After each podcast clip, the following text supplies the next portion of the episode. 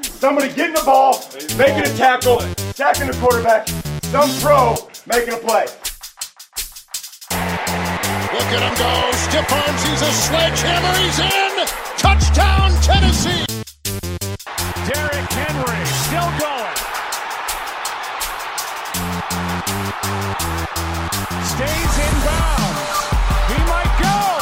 99 yards for the touchdown. Hello and welcome back into Two Tone Brews, an unaffiliated Tennessee Titans podcast. My name is Brucker, and I am joined by Chris. Hello, Chris. How you doing? Uh, fantastic, man. How about you? Doing pretty good. Um, we this is kind of like our little monthly Titans check-in in the off season. We got uh, we got some new coaching staff members to talk about. We got uh, Brian Callahan and Ryan.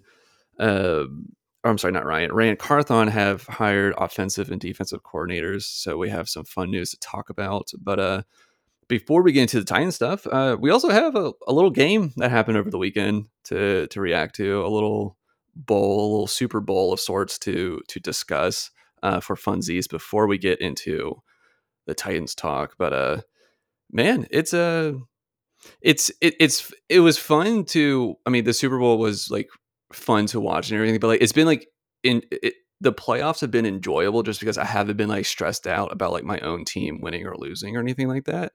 As much fun it is being in the playoffs, it is nice to be able to just like watch the other teams kind of just like go through the roller coasters, be like, wow, entertaining football. I'm here for it. Yeah, I know for real. Like, I, I obviously always want to see the Titans in uh, January, but it is it is kind of freeing to not have that stress on your life. I guess uh, I don't want it too often. I don't want it next Right. year. Or, I never want it to be honest with you. But to like just kind of watch the uh, the unlikely run of the Detroit Lions was really Man. cool, and uh, I I did enjoy uh, the downfall of the Texans and the Baltimore Ravens. That was also quite enjoyable. Also, the fucking uh, br- the Buccaneers absolutely housing the Eagles was both scrumptious and hilarious at the same time. yes, I I agree with all of that, especially the Lions run because I married into a Michigan family, so it was really fun. Uh, like we were all just like really getting into that hype and everything. And holy shit, the Lions looked like that they were going to punch their ticket there for a little bit until it just like collapsed in the second half. Don't know what happened, but oh well. Dude, the Lions kind of came, became America's team there for a, a hot minute. Like I know you're uh, you're not as into motorsports as I am, but I was watching the the 24 hour race in Daytona a few weeks ago, and they mentioned on the broadcast multiple times how everyone ex- is excited about the Lions because like you know a lot of the motorsport guys are Detroit Michiganders and Mhm. so they were like, "Oh yeah, this team was, uh, you know, watching the game while they're working on the car and just cheering raucously, like, like in the middle of their workday, which is pretty cool." Yeah, yeah, definitely. Um, and speaking of the Lions, it's it's interesting that just like a little bit of like kind of news is that their offensive coordinator, whose name escapes me at the moment, uh, he didn't. He he's staying with the Lions. Uh, I, I think he might have gotten some offers from. I think I saw from the Commanders, but uh, he kind of turned it down and said that he didn't. Uh, there was a lot of like spicy news about he said he said stuff going on about like how he didn't like their organization structure and everything. But basically, this is to come to say that I feel like the Titans are really coming out on top with the head coach hiring of Brian Callahan because both the coordinator from the Lions and Slow is it was it Slowik from Slowik. Uh, Ben Johnson from the Lions, by the way. Ben Johnson, thank you. Um, both of them are staying with their respective teams, and I feel like Brian Callahan was the big fish to get from this latest round of coach hiring. So I'm I'm feeling pretty good about things so far. Yeah, it really seems like uh, Callahan was or ended up being the premier offensive coach on the market. And uh, we'll we'll get into that later in the show, but it was shocking to see that uh, Slowik and Johnson both ended up staying in their respective locations. And you know, maybe it was kind of a smokescreen in the in in the media that they were even considering a move because it really it didn't materialize to any real interest or not interest, but any real like rumors of a move. You know what I mean? Mm-hmm. Like it never felt like either of them were going anywhere. There was not like the Belichick drama, for example, in Atlanta, Oh, yeah. where he he got through like multiple rounds and then they went with somebody else.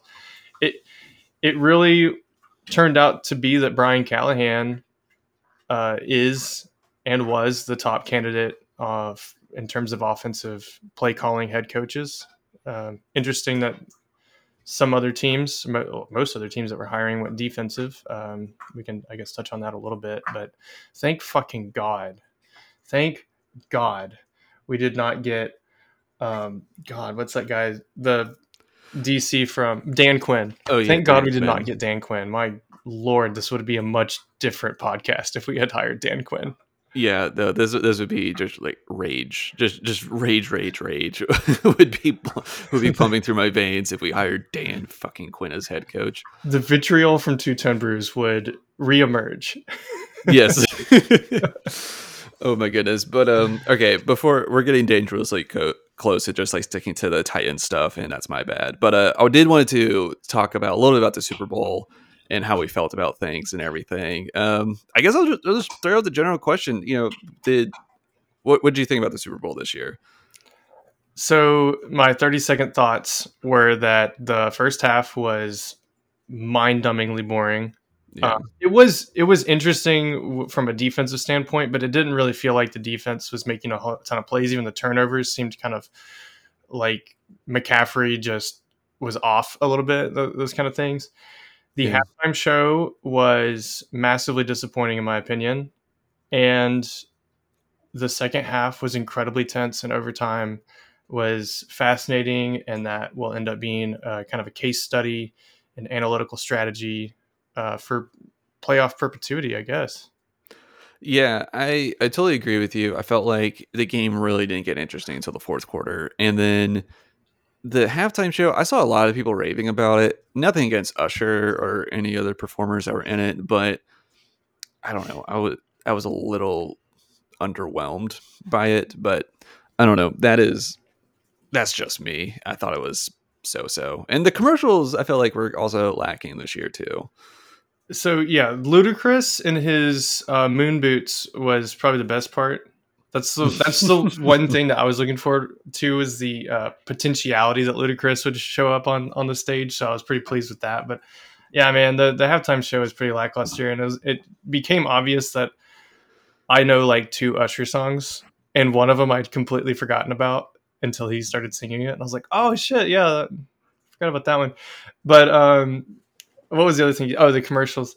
Yeah, the commercials are okay. Like I was, I was very let down by the Arnold Schwarzenegger State Farm commercial because they were teasing that on like Hulu and YouTube pretty heavily, and it was The Agent State Farm, yeah. God, like it was, it had so much more potential, and they it just it didn't have legs in the end. Yeah, I don't know. Like, I I think the one that stuck out to me the most was the the DunKings commercial, the the Duncan's Dunkin' Donuts commercial. Yeah, with Ben Affleck and Matt Damon and Tom Brady. Uh, that, one I pretty thought was pretty good, actually. Also, there was the uh, the Sunday Ticket commercial that aired in the first quarter with uh, like Tyler Lockett. Or no, it was yeah, I think it was Tyler Lockett, and then a, a interesting and pointless cameo from Sean Evans uh, of Hot Ones fame, which Uh, was just more like an Easter egg for terminally online people. Terminally online people. That's funny. Um, I think I missed that one. I was kind of like in and out a little bit in the first quarter, um, but I was because I was I don't know I was doing a lot with my not a lot, but I was I had a parlay going on. Well, I had a few, but I was just kind of like I was just like Fucking stat checking. heathen. You fucking heathen. And I will say I made my my my parlay with the very last play of of the game because I had a three legger and I needed the only thing I needed left was Mahomes to throw one more touchdown and literally last play of the game got it and booyah. So which which is incredibly clutch. Okay, so you told me your parlay, but for the people at home to know uh, exactly how smart and intelligent you are, what- hit me with it. oh my goodness. So I did so for Patrick Mahomes it was over one and a half touchdown, uh, throwing touchdowns. And then for Christian McCaffrey, it was over 33 and a half uh, receiving yards. Easy bet. Yes, and then I think the well, I think the third one was I think it was Brandon Aiyuk under sixty receiving yards. I, th- I think I think I think that was the third Wow. one I took. Yeah, so uh, pre- pretty. Oh no no, I'm sorry, I'm wrong. That was my other parlay that didn't work out. It was uh, it was over thirteen yards for uh Brock Purdy rushing. So and I took I took the over on that. Yeah, that that was that was the one that I thought was pretty risky. I was like, he's going to be running a little bit in this, and he should get over 13. So, yeah, I, th- I think he finished with like 20 or something like that. So, You are a very intelligent man. Eh, I, t- I, I took the overs in the Super Bowl this year for for for for some reason, but uh, I don't know, it all worked out. Um, but I found I loved I love all this drama, not like drama, but like all like these juicy memes and a lot of like people reacting on TikTok and whatnot about how for the overtime rules in the Super Bowl.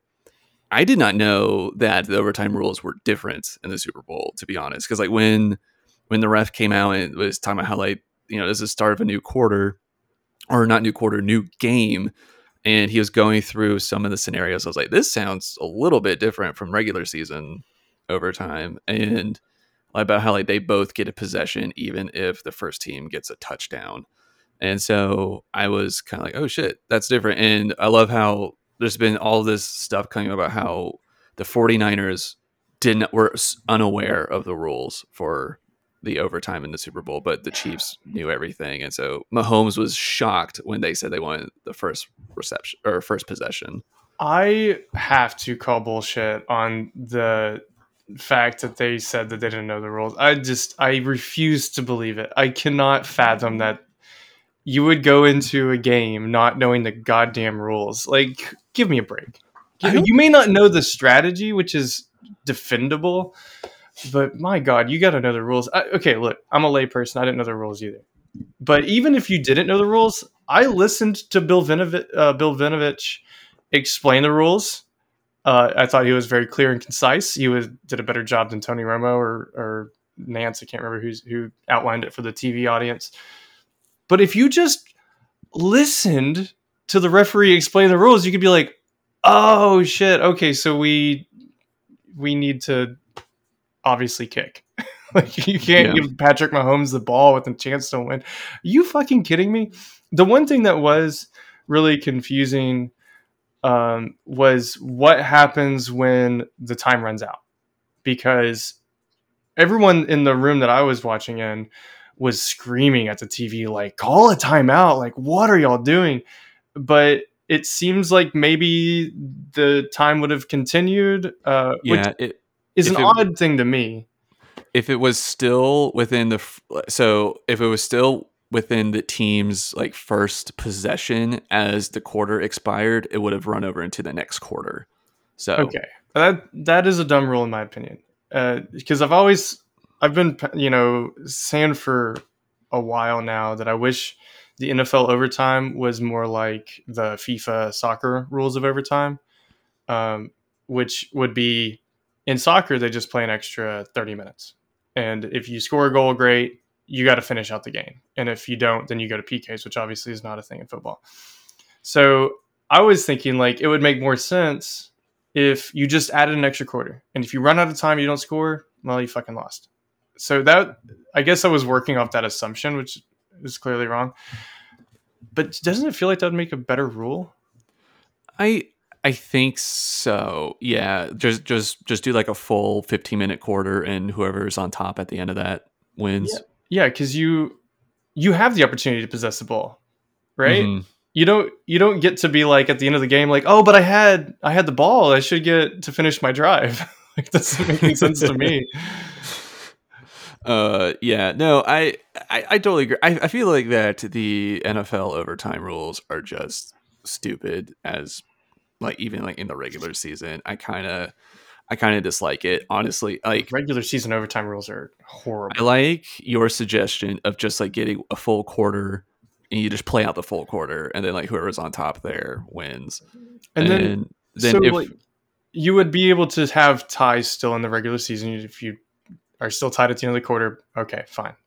But then you can just keep extending it or whatever, you know, Oh. maybe shorten it to 10 minutes or something. I don't I will say, as someone that does not watch soccer and does not watch or like really pay attention to uh, racing sports, I am too American to settle for ties, and I I hate that we have ties in the NFL. And honestly, if it does go to say like a double overtime or something like that, I would just lo- like the hot take. I love the the college rules for overtime where it just kind of turns into like these twenty five yard shootouts and I would I would love to see that happen if we go into like double overtimes if like one quarter isn't enough. Yeah, maybe do that after after the qu- I can get down with that to have a little 25 yard shootout cuz I don't this is maybe a hot take. I don't like the college overtime the way it is because there is no end. Like it can literally go on forever uh, like a baseball game. It just go on for days if you if you let it.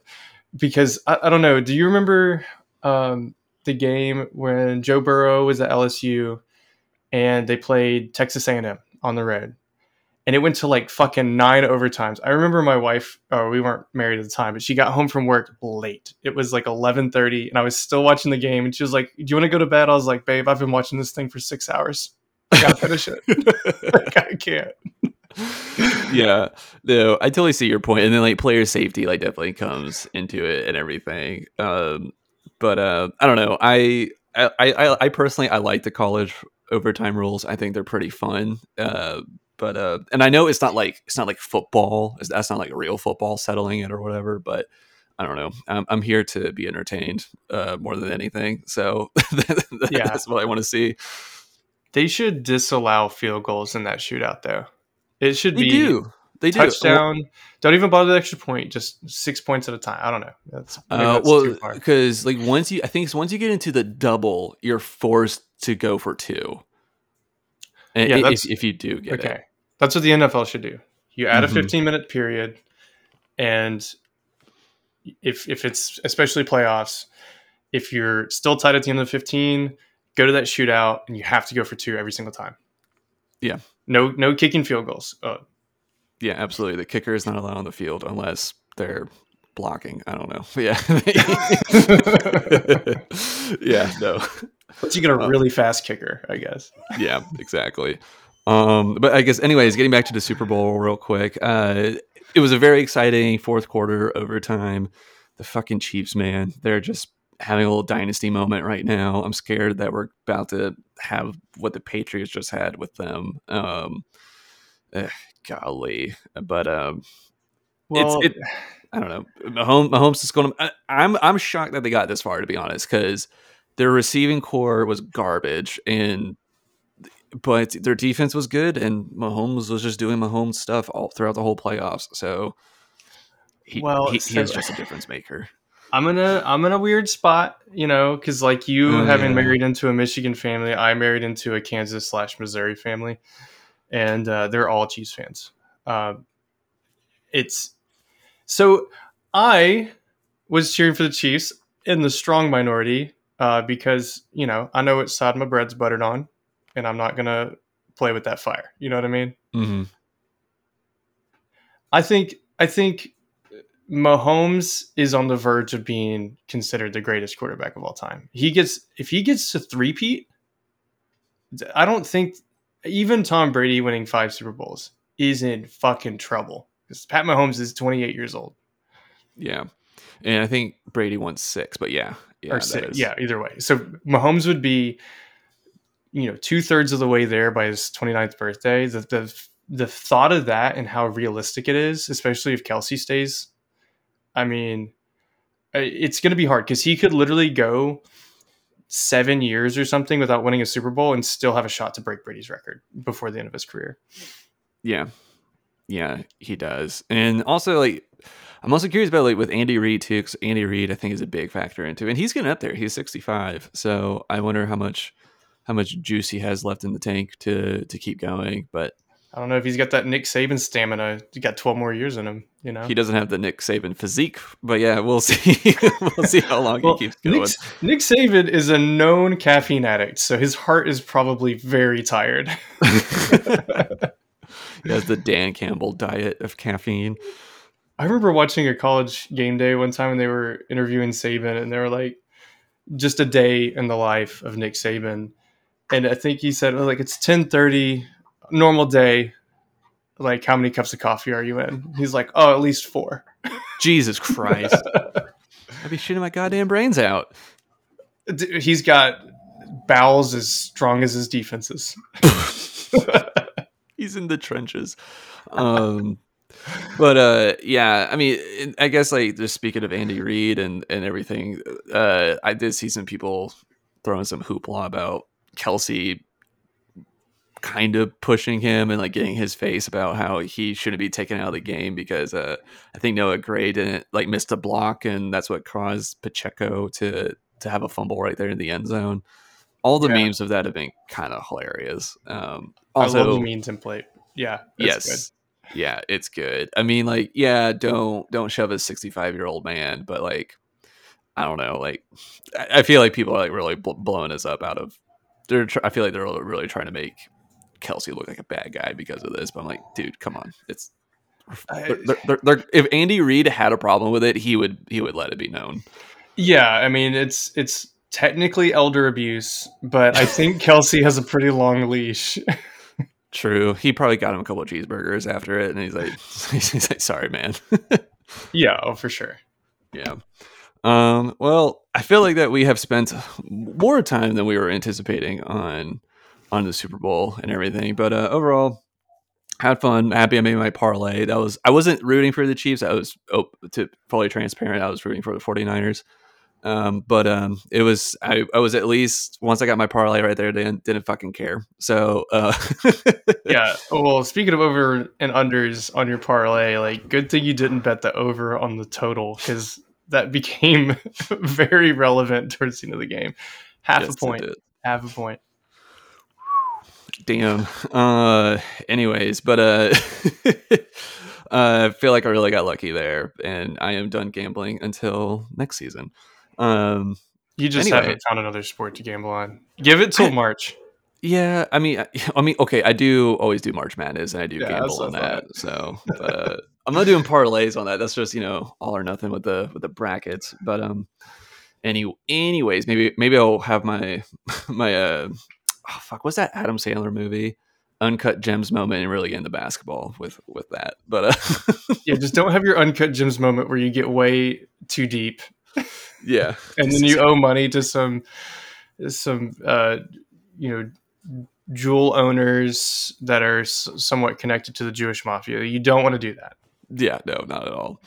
Um, alrighty, I think that here is a good spot to go ahead and take our song break, uh, and then on the other side, we will get into our reactions for the uh, coaching staff hires uh, made so far by the Tennessee Titans. And it is my week to pick, and I picked uh, not a slow Sexton Candy song this week. Uh, I decided to go with No One Knows by the Queens of the Stone Age. We'll see you on the other side.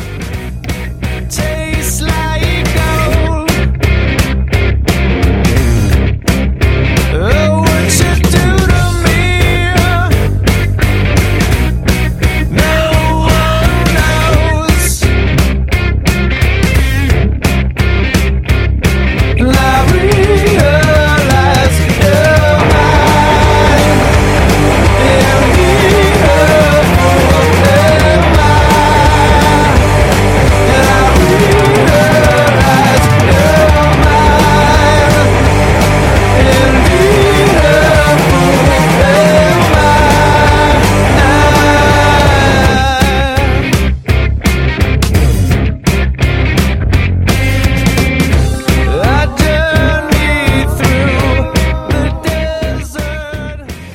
gotta say, the Queens of the Stone Age have been kind of climbing up my my charts a little bit. I like, I kind of like rediscovered them a few weeks ago, and I've just been kind of going through their their albums, and I don't know, been been really digging their vibe. Okay, um, so the album that came off of, I can't remember the name of it, but isn't it like it's supposed to mimic like the the small town radio that you would listen to on a on a long car trip with those intermission intermittent. Yeah, yeah, they have like these like weird things at like the end of their songs. Yeah. Yeah, that's a that's a really cool album, and I think I think did Dave Grohl play on the album? Oh, he might have. I know that he was a drummer for. Actually, it might have been that album. It was for one of their albums. He he was on. He's not like a like a full time member of the band, but he did record for one of them. Yeah, yeah. That that that's hitting hitting way back in my brain. And then I also like while I listen to that song, I just think of it was on Oh, I just had to Google it. It was on SSX three. Did you play that game? Oh shit! Yes, Yeah. yes. Oh my god, that wow, that one that that brings up some memories. Ah, damn. But uh, yeah, if um, people like our, our songs or you know want to go back and listen to other ones that we have shared before, uh, in the show notes we have links to every song on Spotify and our uh, Spotify playlist, Two Tone Tunes. Um, alrighty, let's go ahead and get into finally get into, into some Titan stuff. Um, we have Brian Callahan and Ran Carthon have hired their offensive defensive coordinators. On the defensive side, they have hired uh, Dennard Wilson, who was most previously with the Ravens as their um, defensive backs coach. And then on the offensive side, uh, they have hired Nick Holz, uh, who was most recently the passing coordinator for the Jaguars. Um, they had a press conference yesterday, and the, I think I have notes and takeaways from that we'll definitely get into. But um, I think my big thing is, or not my big thing, but something I found interesting was that their connections and like and them being hired that is that like Ran had Ran had like a very like clear connection to Dennard Wilson and uh Brian Callahan had a very like you know like long history and like connection with Nick Holz. So I find that cool that they kind of like collaborated and like they found their indiv- individual guys but like agreed on them to to bring them on. So I find that pretty cool. That was definitely something that uh, jumped out to me throughout the course of the press conference was how collaborative the effort was to hire the coaching staff. It seems like Ran, Ran Carthon is 10, tone, 10 toes down in this. You know, he is fully embedded into building the team and not just from a player acquisition standpoint, but from a player development standpoint and using and leveraging his connections through the league to hire it seems like really really good coaches. And and Dennard Wilson absolutely blew me away Yeah. uh, in his portion of the press conference. Like I I came away thinking that this is the guy. This is the guy for the job. And and the term head coach of the defense was kind of thrown around more so by the media but they didn't dispel the rumor or they didn't they didn't try to like put down that notion. And and Callahan basically said look, I'm not the defensive guy. This is the defensive guy, and he's going to do the fucking job. He's going to have almost- Delegation is important. yes, he's going to have like, yes, he's going to have pretty much full autonomy of the defensive scheme. Uh, probably have a very significant uh, voice in who they sign and who they draft uh, from the defensive standpoint. Wow, I mean that guy's he he ticked all the boxes for me in terms of confidence, in terms of uh, his mentorship that he's been under, uh, just how well spoken he is and how passionate he seems. I mean, he said several times how excited he was, and it, it seemed genuine, genuine excitement to be a part of the Tennessee Titans franchise. Yeah, and I mean, like it is also, I mean, genuine excitement it, with him being the Titans and everything. But it's also like cool that like they are, Ran and Brian Callahan are kind of like doing their parts to like elevate people because if you think about it, like both Ran and Brian, they have been elevated coming to the Titans. Like this is Ran's first time being a GM, and this is Brian Callahan's first time being a head coach, and also going to be his first time calling plays as well. So it's like the Titans have like presented as like like an opportunity for them to like finally get that cool promotion for them, and they're kind of doing the same with their head coaching hires because they're like they've been in that headspace of you know being in the league for ten plus years as like and working your way up. And that's exactly what Dennard Wilson and Nick Holz have been doing. They've been working their way up the ladder. Um, and I gotta say, uh, but we'll get to Nick Holz uh, in a little bit, but I want to kind of focus on Dennard Wilson. Uh, it's I totally echo everything you said. His press conference I thought was very impressive. He was all about X's and O's. He he he he, he gave me the impression that he's a guy that's very confident and knows his shit.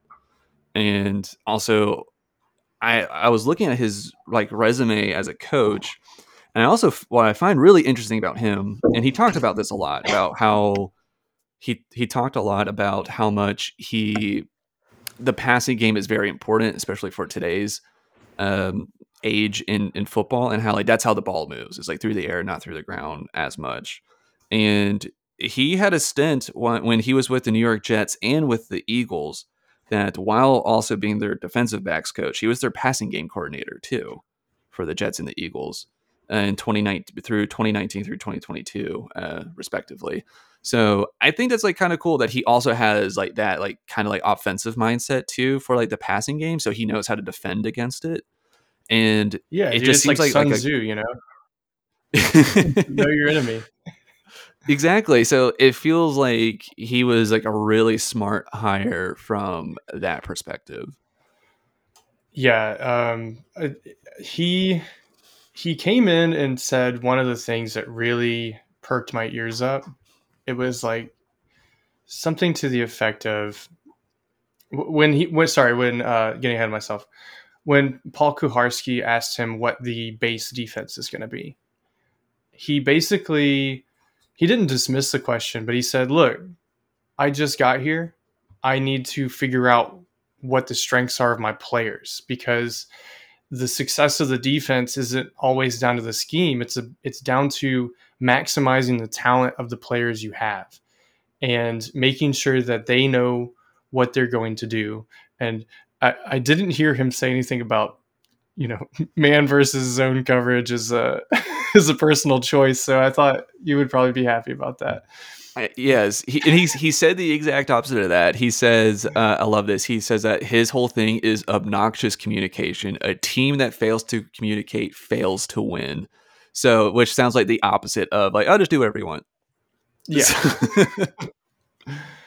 and that's important that's it's really important i think people succeed when they have uh i would say limited direction right? You need to know your goal you need to know what your role is and you need to know you know how you're expected to do it but then let them be their play like let them play to their style and cater the the scheme of the defense to the style and caliber of players that you have. I mean, it wouldn't make any sense to go up to Jeffrey Wills, uh, Jeffrey Simmons, and say, "Hey, um, you don't need to rush the passer because we're just trying to contain. Like we just want to just hang around the line of scrimmage. That's fucking stupid."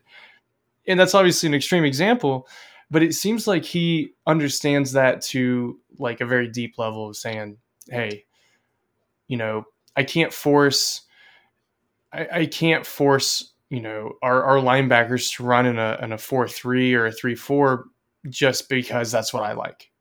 It has to be Mhm. what fits the team, you know? Yeah, definitely. So I think that he sounds like such a smart hire, and it also it still fits with what Brian said. Brian Callahan said in his his first press conference about you know because I think it was Paul Kuharsky that asked him, you know, like what is his philosophy for defense, and he's just like my philosophy is basically just delegate that, like like get get get somebody that knows what they're doing and just like make them in charge of that because he's like I'm offense.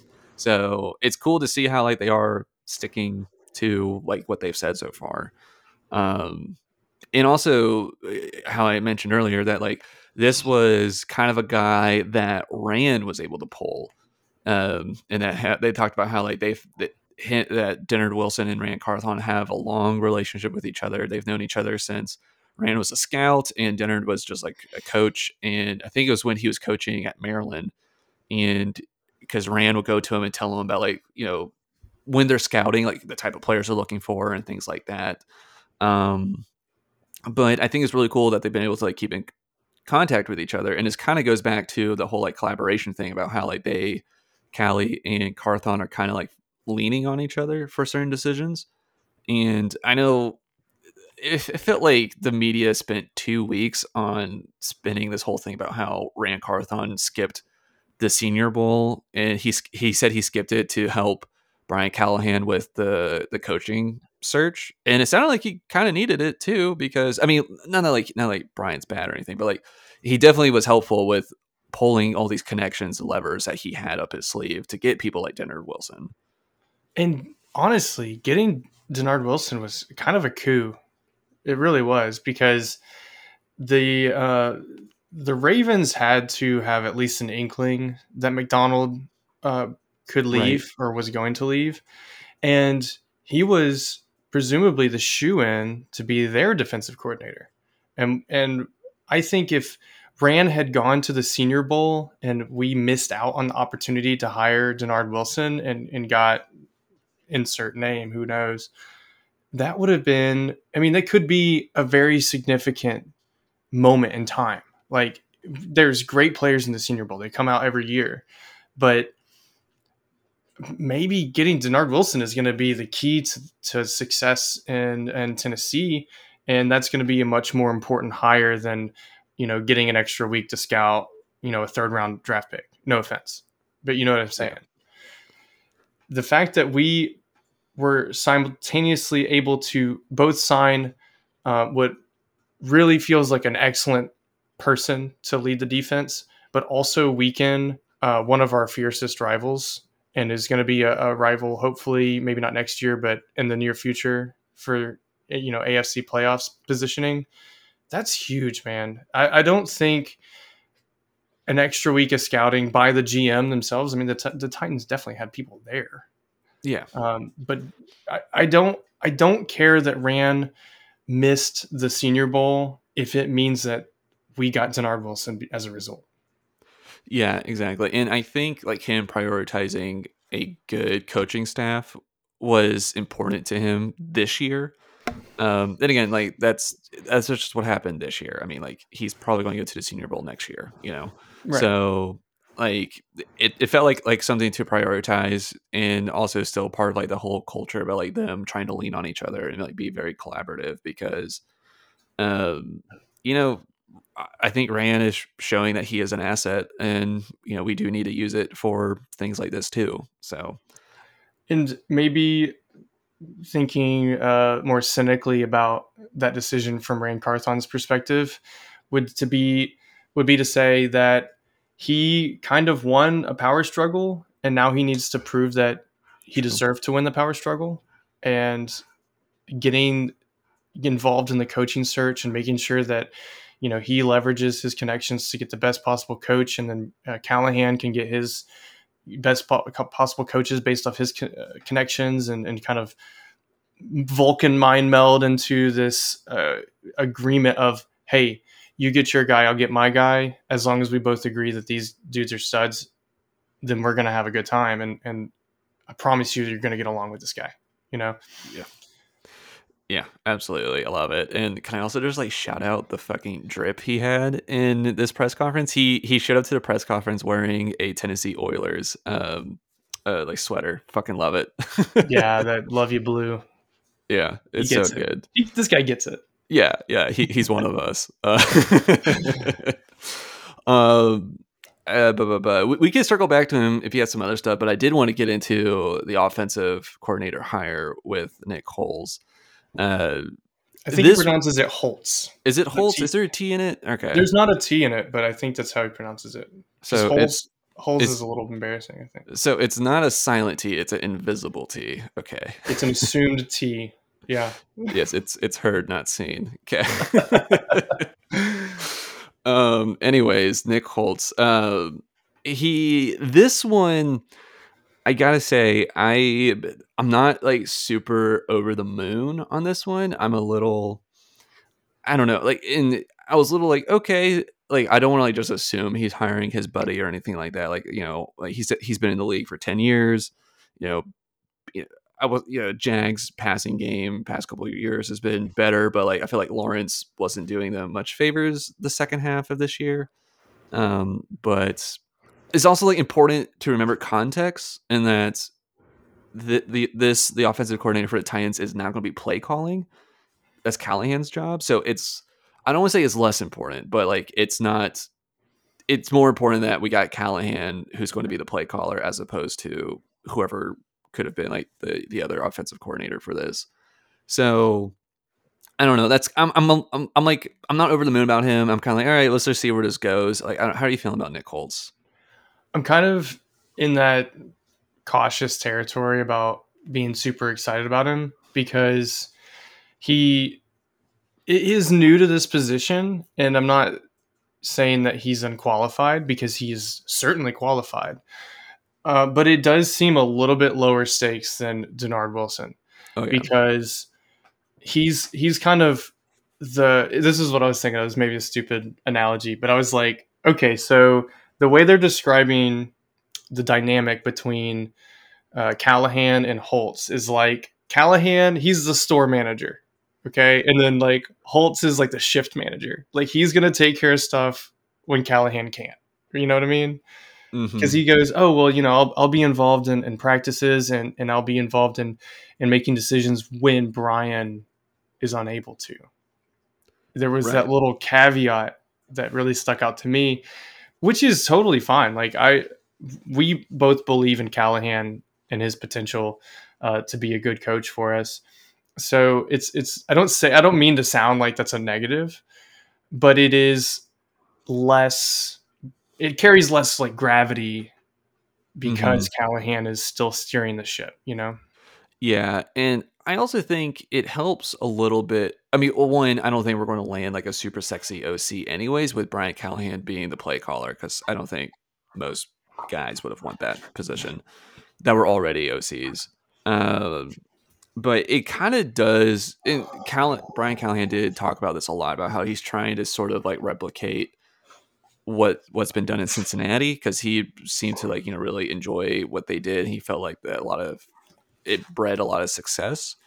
I mean, you know, they did make a Super Bowl appearance. So, and this kind of feels like the way that was set up with like between him and Zac Taylor, where you know Zac Taylor was making the the call, the play calls, and and this was also his with the Bengals. It was his first time being OC as well. So it kind of feels like he's doing the whole kind of like promotion sort of thing, like like he's kind of lending out uh kind of like a branch to somebody and like kind of like taking them under his wing a little bit and he's picking somebody that he, that he knows he can trust because he, he knows this guy for a long time. They went to high school together. But he's also been in the league for 10 years. So yeah, it feels like low stakes but also i feel like it helps with consistency with the offense because let's say like we have like a stellar offensive year. People are going to know brian callahan is calling the plays and the and it didn't come from like this guru like matt lafleur like when he was here. And it feels like even we have like a really good offensive year i doubt teams would be come and try to poach our offensive coordinator so it kind of feels like it's like built in consistency for, at least for the next couple years Yeah, no, I totally agree. And it's it's kind of like Nick Holz seems like a glue guy.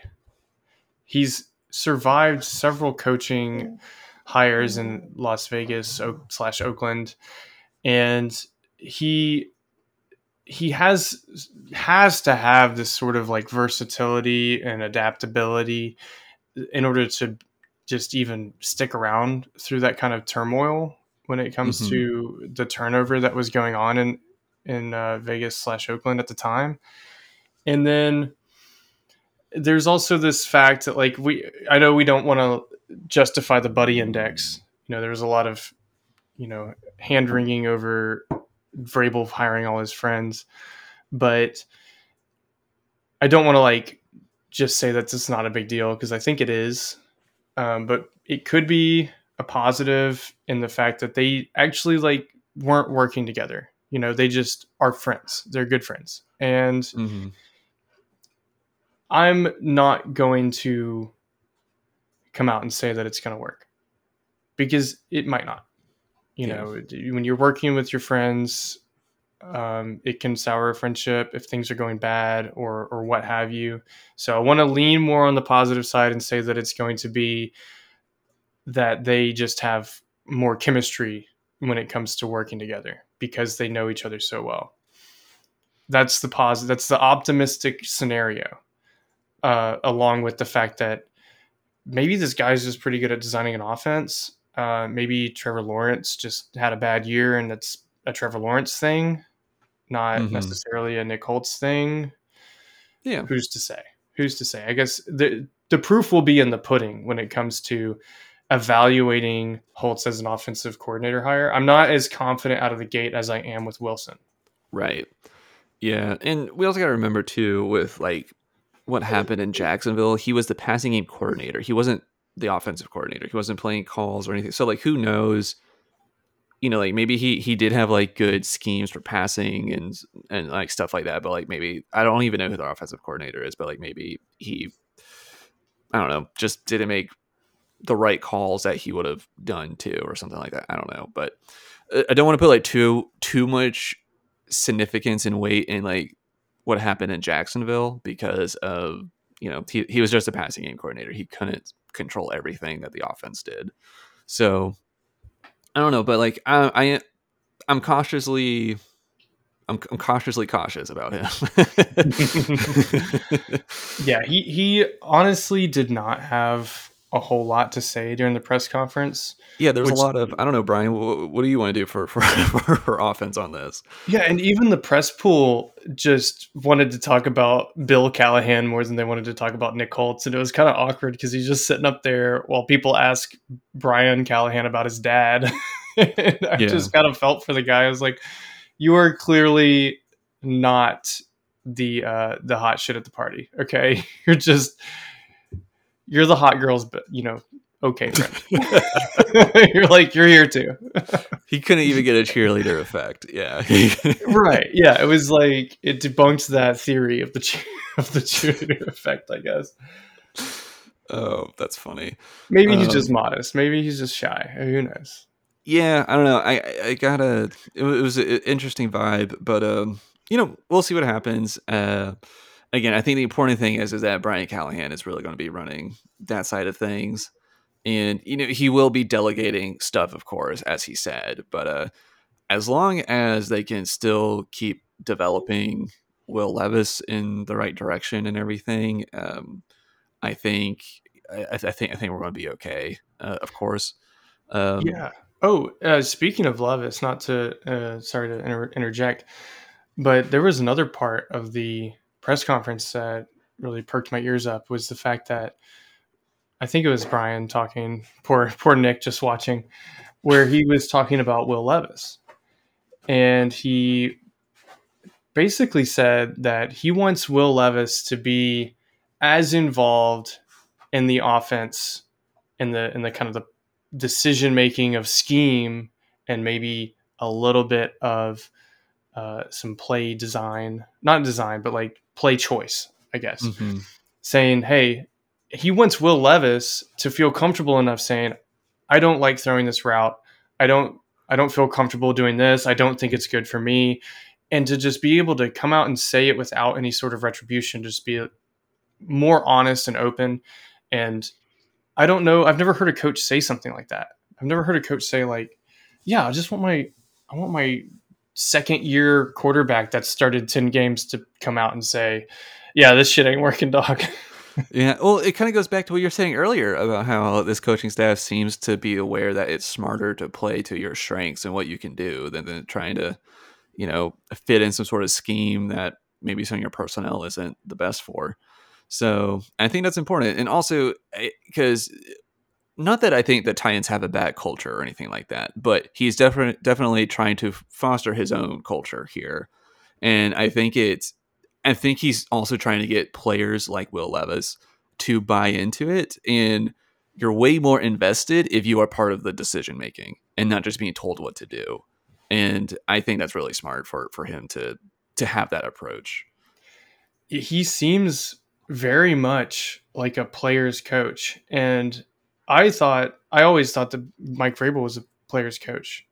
But after kind of listening to Wesley Woodyard's interview on 104.5, maybe that was a public perception, but not held as strongly within the locker room. It seems like Callahan is going at it a different way that could breed more player camaraderie with the coaching staff by Mm-hmm. um, being more on their level, you know, like just not being so caught up in in the gravitas of of being the head coach and sitting up in an ivory tower saying, "Well, I'm the one that calls the shots," or you know, it's it's my rules, and if you don't like it, then you know, there's the door. Yeah. I I really want that to be the case.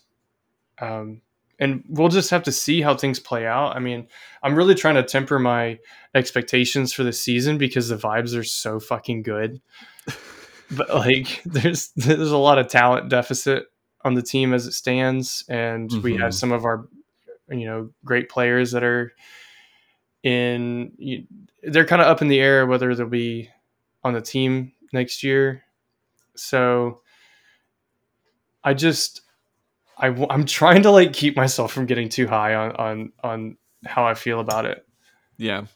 Yeah, I think I think for this whole upcoming season for me is not going to be like wins and losses. I mean, like that's you know great if we do get you know a bunch of wins, but like I'm to be looking more for just like performance in eh, things like that because like I don't expect us to make like a big jump next year uh, in terms of wins and losses. Um, I don't expect us to really be like contending for playoffs or anything like that. We're getting really far ahead about you know stuff for next year, but uh, th- that's just me right now. And I'm just looking for to to make sure like people stay healthy, the line is able to do what they need to do, and that we see uh, improvements on defense. And Will Levis is obviously progressing in the direction that he needs to. Yeah, this this feels like it might be a gap year, Yeah, but sure. like a really promising future is what I hope to see. And yeah, we're getting way ahead of ourselves, and there's plenty of time to talk about this as as the team is built out a little bit more. But god damn, the vibes are so good. I, I was talking this morning at work with um, a guy that's a huge Chiefs fan, like Kansas City, Nebraska area native, and he um, he he was kind of saying like, look, the the Chiefs are not in, invincible, right? They're very fucking good, and it's because they have Pat Mahomes and they have Travis Kelce and they have Andy Reid and they have Spagnuolo, and who knows if Chris Jones is going to be there, and L'Jarius Sneed and all these guys. Like they have a lot of question marks too, but the vibes in Tennessee are so like it's so palpable to just feel really good about it. It's hard to temper. It's it's it's really hard to kind of just say, okay, well, it's probably not going to be that good, but it's going to Yeah. be promising. Yes, let, let's let's be excited about like all the acquisitions that we're making, and then we can be be be happy and, just ride that wave and just just hope for for a healthy healthy 2024. That that's what that's my big thing. Yeah, and look, we are officially in the off season as of Sunday night. And I think this is going to be probably the biggest off season in recent memory. It's we thought last year was going to be a big off season with uh, Robinson being fired and Ran Carthon being brought in, but this feels bigger because this is kind of closing that chapter of the Titans organization fully with the new coaching staff coming in as well and a new quarterback and and, and everything. Everything feels different. Got a new stadium coming up. This really feels like this offseason is going to set the tone for the next you know four years. I'm pumped. Yeah, i'm really pumped. I'm ready to get my heart broken. I'm ready to do it again. Every year they bring us back, man. just Uh, when you thought you were out they'd pull you back in.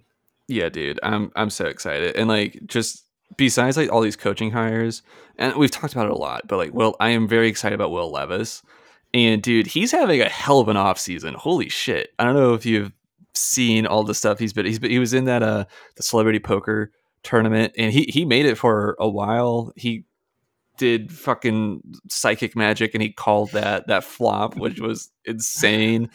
Uh, he Yeah, got the to meet like the Vaughn and all commentator says- people. the commentators say he went full Nostradamus on us. I love it. Our, our, our guy, and I think he beat um he beat Trevor Lawrence in some ping pong. So uh, on on uh on uh fuck what Kay Adams show. So that's awesome. He played golf with Phil Mickelson.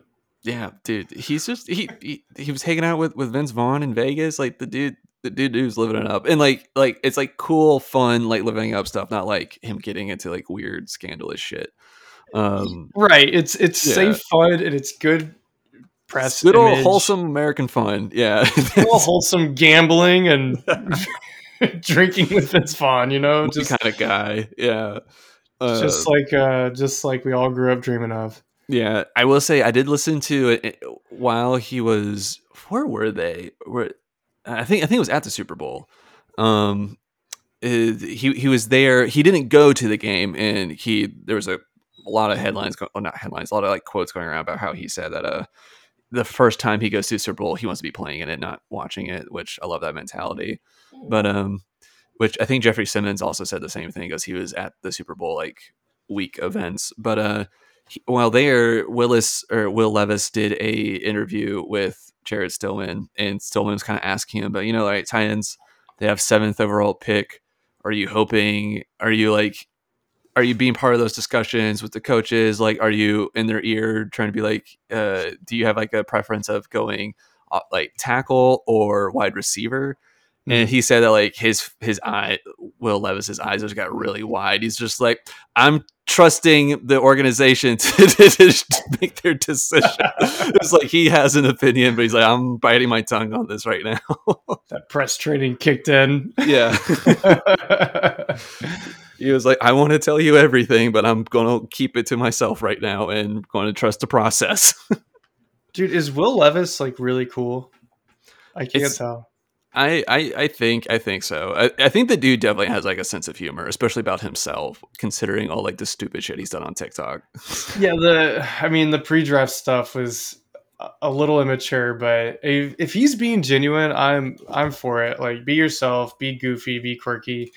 But like I've never never in a thousand years outside of maybe like a Vince Young caliber of like socialite would I have imagined a Tennessee Titans quarterback, you know, yucking it up with Vince Vaughn and Mickelson and you know co- having friendly competition with a division rival on Kay Adams' show. Like that's just that's cool. Like that's fucking Ty- Tannehill. No offense, Tannehill wouldn't do that shit. He's No, fishing or whatever, which is fine. he, he's flying planes. Yeah, yeah, he's he's piloting a, a plane in rural East Tennessee or whatever. it's also like, but it's also like the the the stark like dichotomy between like a married man with kids and Will Levis, who's just like single and ready to mingle, baby, and like he's just he's just out there slanging it both on the field and off the field. So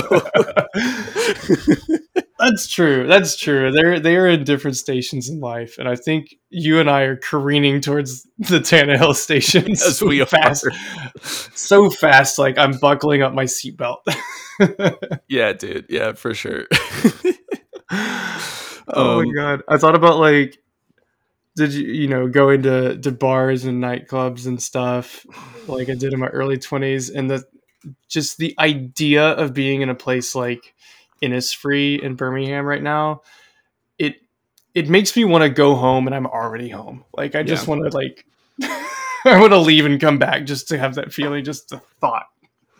Yeah, yeah, exactly. Like it's and like, like for New Year's, I just like stayed in. I did it, and I've done that like the past several years. I'm just like I'm just going to stay up enough to like watch a movie and then go to bed. Like I I just can't go out any anymore. Bro, not gonna lie, I fell asleep at like 11, 15 on New Year's Day or New Year's Eve. Oh shit.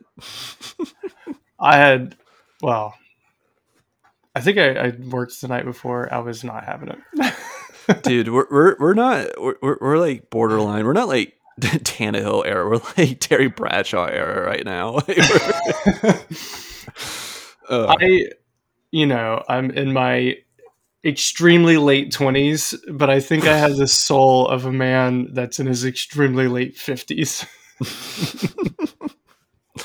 Oh god, but um, yeah. Anyways, yeah. Levis, Levis is living up in, in a good way, and I'm I'm here for it. And you know, it's just exciting. We talked about this during the season too. That like he also brings this very and I mean this in like the best way, but he kind of brings this uh like kind of cocky attitude on the field, but like it, it it it's in a way that it's like demanding more out of the team around him. And I found this interesting when he was talking to Jared Stillman and Jared. It was a question along the lines of, you know, like, what did you like find out that you needed to do to evolve to to the pros and everything? And he was like, is like really like being able to step up and like tell people what to do, especially like going up to like veteran players and like telling them like you need something from them or something like that. And I just kept thinking about that one game. I think it was maybe against the Falcons uh, when he was like in D Hop's ear on the sideline, like yelling at him about something. And I was just like, dude, we talking about you you you got over there pretty quickly. I remember you screaming at D Hop on, on the sidelines about like a, a missed route or something. Yeah, and it, I think in the Dolphins game, I was watching uh, the mic'd up, and he he I think he was like Sean Murphy-Bunting. He got up. He's like Murph, we need you. Like we gotta have you out here. Like make a play for us. And then it was rec- it was kind of reciprocated not by Murphy bunting but by Tyjae Spears. He's like, well, you said we're gonna win. Well, let's go and win Yeah. you know that it, it it it felt like some camaraderie and some like passion that was being shared between the players and and if that's something that this new coaching staff can foster and and and really kind of grow into a real you know brotherhood style bond between the players and that's you mean you're going to fight for the guys you love more than your coworkers Yeah, for sure. And I love it. And again, it seems like the culture's changing. Not that I ever thought we had bad culture, but it seems like the culture's definitely changing for the better. Yeah, I yeah, exactly. I don't I don't think the culture was ever bad here. It seems like you know everyone was was very much into like fighting for each other, but it just it's it's different. And not to say that the the last one was bad, but it's Right. different. And I think sometimes that different approach is what people need to really buy in again. Yeah, absolutely. And especially like with like a, a young this team's about to get really young. So um Yeah. it's it's it's good to like have that in place for when we do acquire new people here soon. So excited for a free agency, dude. Oh my fucking god. I'm just uh will I'm, I'm hoping for some very cool news for us to talk about when, Yeah, when free hope- agency hits. I hope that news involves Azeez Al-Shaair resigning. Yes. yes, yes, and, and some Priority number one, in my opinion. Yes, one hundred percent. Oh golly, but I feel like that we have gone for a good amount of time here. Was there anything else about the coaching hires or any other Titans news before we hop off that you wanted to get to? Uh, nothing that we can dig into, uh, but we still don't have a special teams coordinator, as far as I know. So Hmm. um, I don't I don't think that'll warrant a, an emergency pod when we get one, but it is so. something to keep a lookout for as uh, kind of the final, you know, the final piece of the puzzle going into this um, coaching staff. Yes, yes, one hundred percent. And also shout out to them getting Bill Callahan to to come be our offensive line coach. I'm very ecstatic about that. And also like like good like sportsmanship from the Browns from letting him free of his contract to go work for his son. That's kind of cool. Yeah, can you believe they didn't even interview him? They just hired a guy without an interview. I, it's kind of unprofessional. so it's, it's, so funny. It's like the reverse nepotism, but it's like, do you know who my son is?